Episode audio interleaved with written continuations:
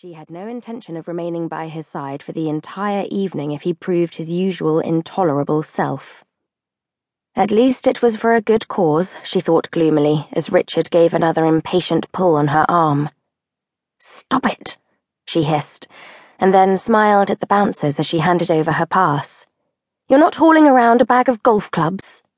Richard also produced his pass, but dispensed with the smile. A muscle flexed in his jaw but he said nothing until they were inside the hotel foyer. I don't carry my golf clubs, he eventually remarked. That's what a caddy is for. First eye roll of the night. The hub of voices in the room was almost as loud as the throngs of paparazzi outside, only here the shouted demands were replaced by shrieks of recognition and social giggles. Lainie was an adamant city girl but for a second she thought wistfully of a quiet spot in the countryside, where the only noise came from birds and trickling water, and probably wasps, heavy machinery, meat works, and cattle trucks, she acknowledged a moment later with a faint smile. The peaceful haven of her imagination had more in common with Lark Rise to Candleford than the 21st century. Occupational hazard. Too much time spent amongst artificial sets slight loss of grip on reality. Richard handed her a cocktail glass from a waiter's passing tray, and then ruined the polite gesture by frowning in the direction of her breasts and asking, Did your stylist choose that? She took a very large gulp of fruit laced vodka. I don't have a stylist, she said grimly, resisting the urge to make self conscious tugs and adjustments to her dress, which was fine. It was a perfectly simple LBD with a classy amount of cleavage. Richard sipped gingerly from his own glass, looking into it as if he suspected lacings of cyanide. He must have been quite good in Hamlet, she noted absently. Have you considered hiring one? he asked, in tones of friendly interest. Thousands, thousands of pounds for shining lights. She put a mental heel on her growing irritation and ground it into the very fancy parquet floor. She tried not to imagine Richard's face was under there also. Darlings! Greta French arrived in a wash of air, kisses, and perfume. The chat show matriarch was the only three dimensional human Lainie had ever met who actually addressed people she had neither slept with nor conceived as darling.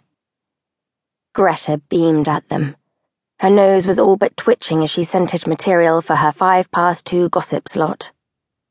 Lainie felt Richard's biceps shifting against her shoulder. She told herself it was an impatient fidget. He probably wouldn't clock the woman, however tempting it might be. I had no idea, Greta went on, looking from one to the other of them. Elaine, you sly thing! You didn't utter a peep when we had our little chat about Will last week. Her voice was hushed and confidential. An eavesdropper, and there were at least four in Lainie's direct line of sight, could be forgiven for thinking that she made a habit of phoning Auntie Greta in tears after every romantic disaster.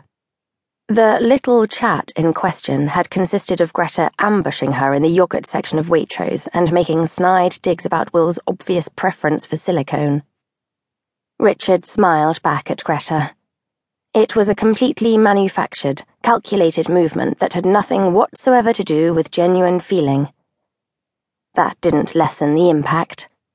Eyes became more blue. Interesting lines and dimples appeared around firm lips, and a face that could be overly severe in repose became almost mythically handsome.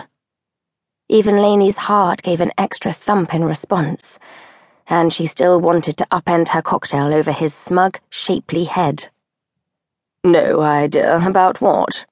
Richard asked, his words blandly curious.